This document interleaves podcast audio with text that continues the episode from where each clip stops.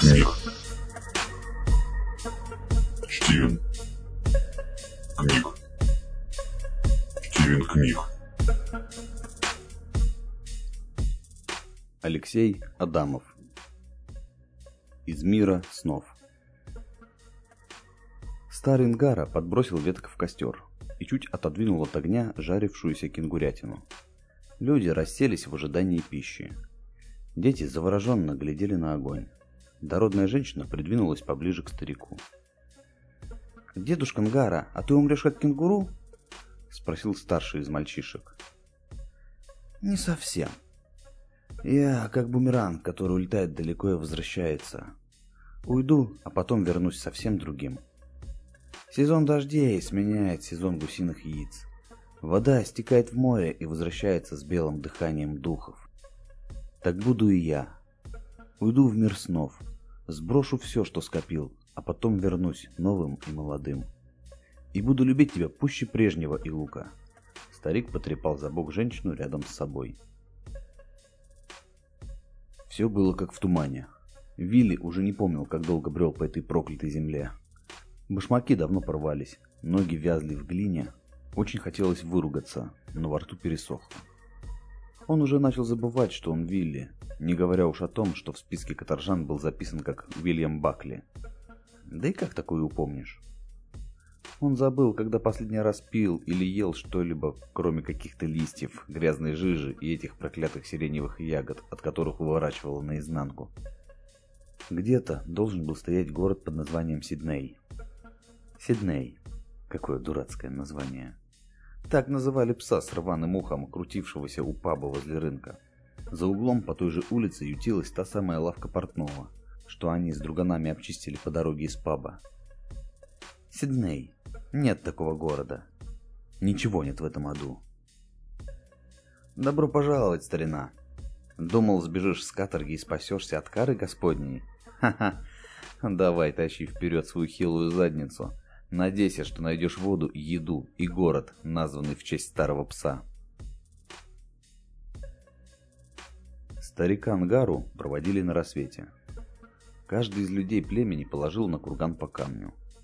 Женщины плакали и просили духов скорее вернуть назад отца, деда, вождя.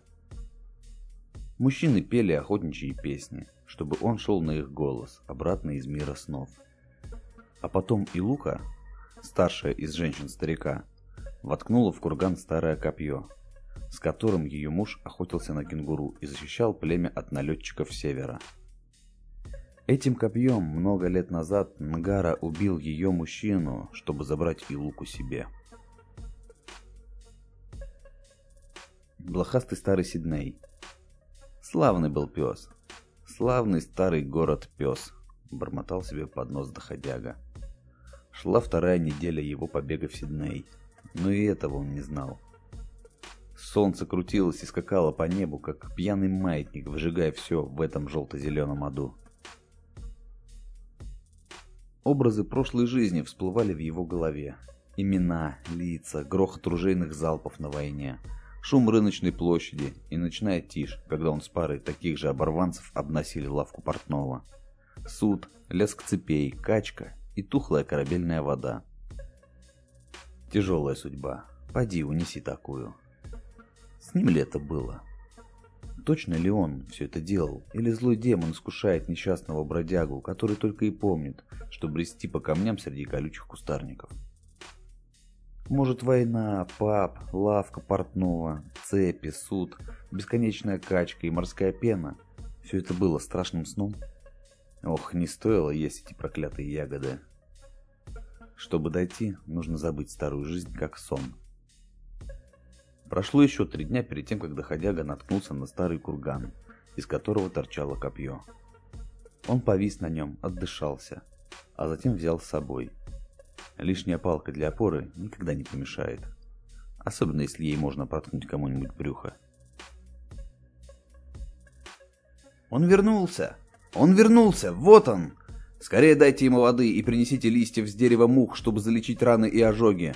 Наш вождь снова с нами! «Нгара вернулся из мира снов!» — кричали женщины, пока дети придерживали доходягу. Новый Ингара едва волочил ноги, зато крепко сжимал свое копье и даже пытался ударить им обрадованную Илуку. Племя обступило его. Да, ведь не наврал старик перед уходом в мир снов. И правда, выглядит он теперь совсем иначе. Его кожа побелела, и он стал моложе. Наконец-то! Без нашего ангары совсем не идет охота, только он умел умилостивить духов. Но он ничего не помнит и не может говорить. И почему он белый? А ты пойди поброди в мире снов и вернись обратно. Посмотрим, какого ты будешь цвета и как будешь разговаривать. Бейте в барабаны, лейте сок дерева мутных слез. Мой мужчина вернулся из мира снов. Тучная и Лука зашлась в бешеном танце. Огромный живот и груди колыхались в такт песни, которую затянуло племя в честь воскресшего. Из доклада командиру 7-го батальона корпуса Нового Южного Уэльса, майору Ричарду Бронсвику, от капитана Джастина Виверстоуна.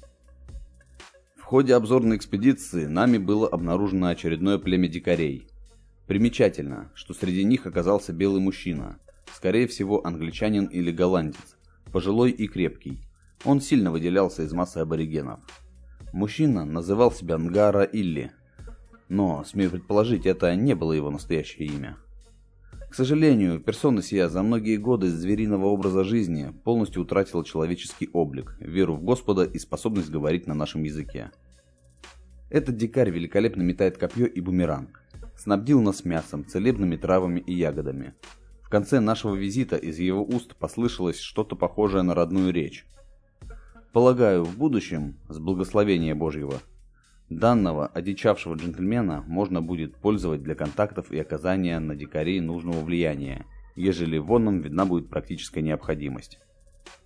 Все имена и многие события выдуманы автором, кроме имени Уильяма Бакли, бывшего солдата, комиссованного из армии, который участвовал в краже. Был приговорен и в 1799 году был этапирован на каторгу в Австралию.